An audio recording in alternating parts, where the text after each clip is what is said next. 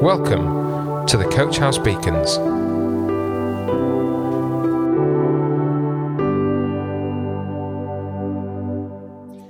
Hello, everyone.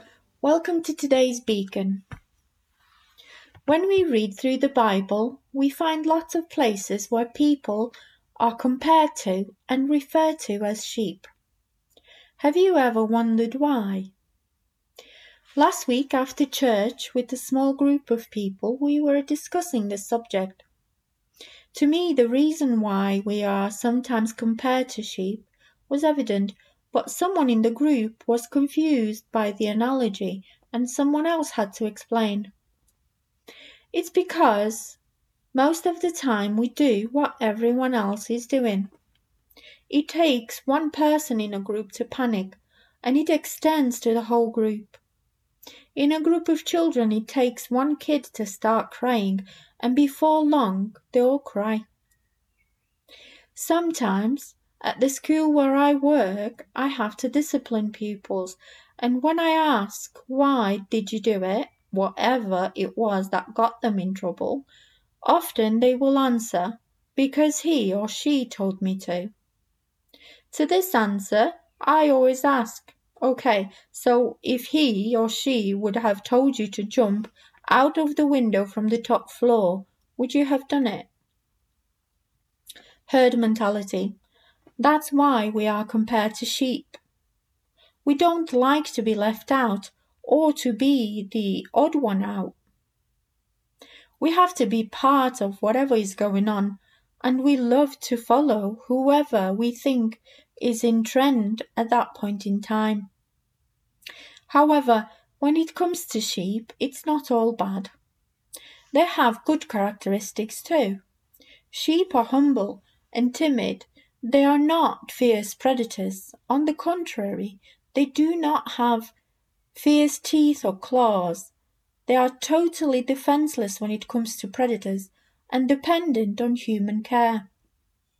Sheep are raised for their fleece, milk, and meat, so they are extremely useful to people. In the Bible, we find sheep and shepherds from the very beginning. Abel, Adam and Eve's son, was a shepherd.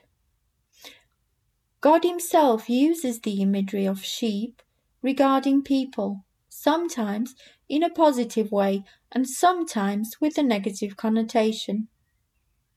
The prophet Ezekiel, in his book, in the 34th chapter, is given a word from God in which he has to tell the human leaders that God is angry with them as they do a bad job in looking after the people God gave them to look after.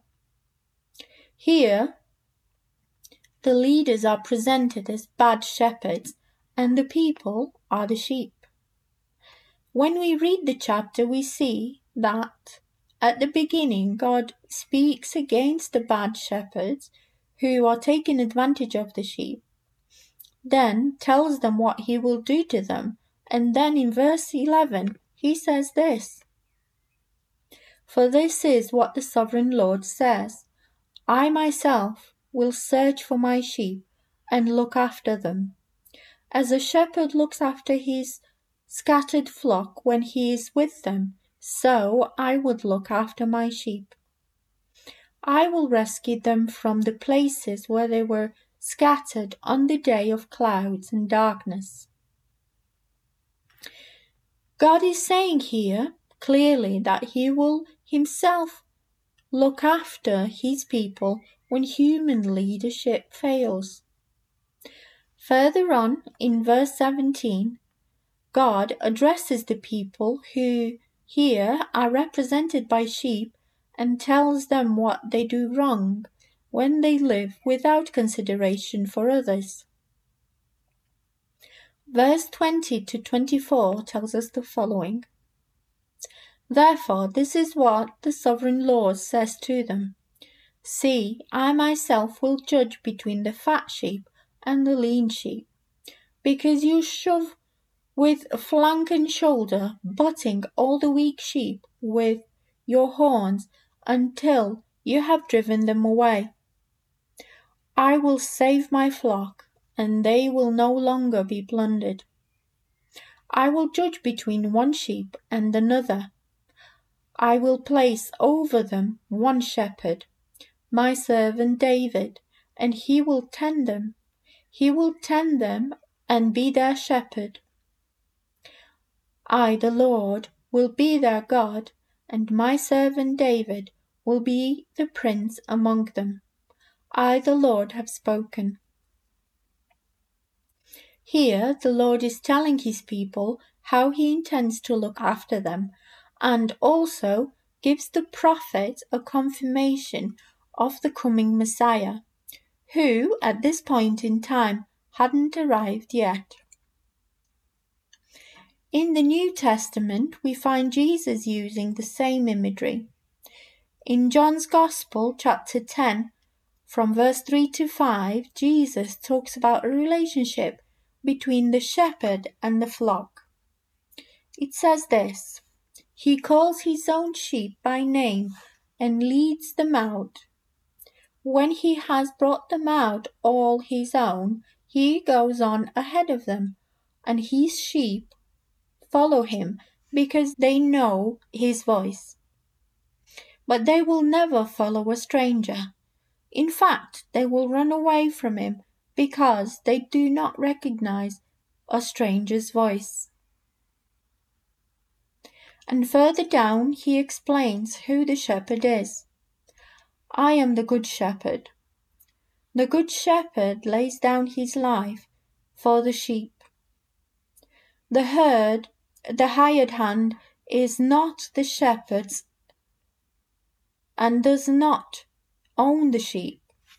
So when he sees the wolf coming, he abandons the sheep and run away. Then the wolf attacks the flock and scatters it. The Gospel after John, chapter 10, from verse 11 and 12.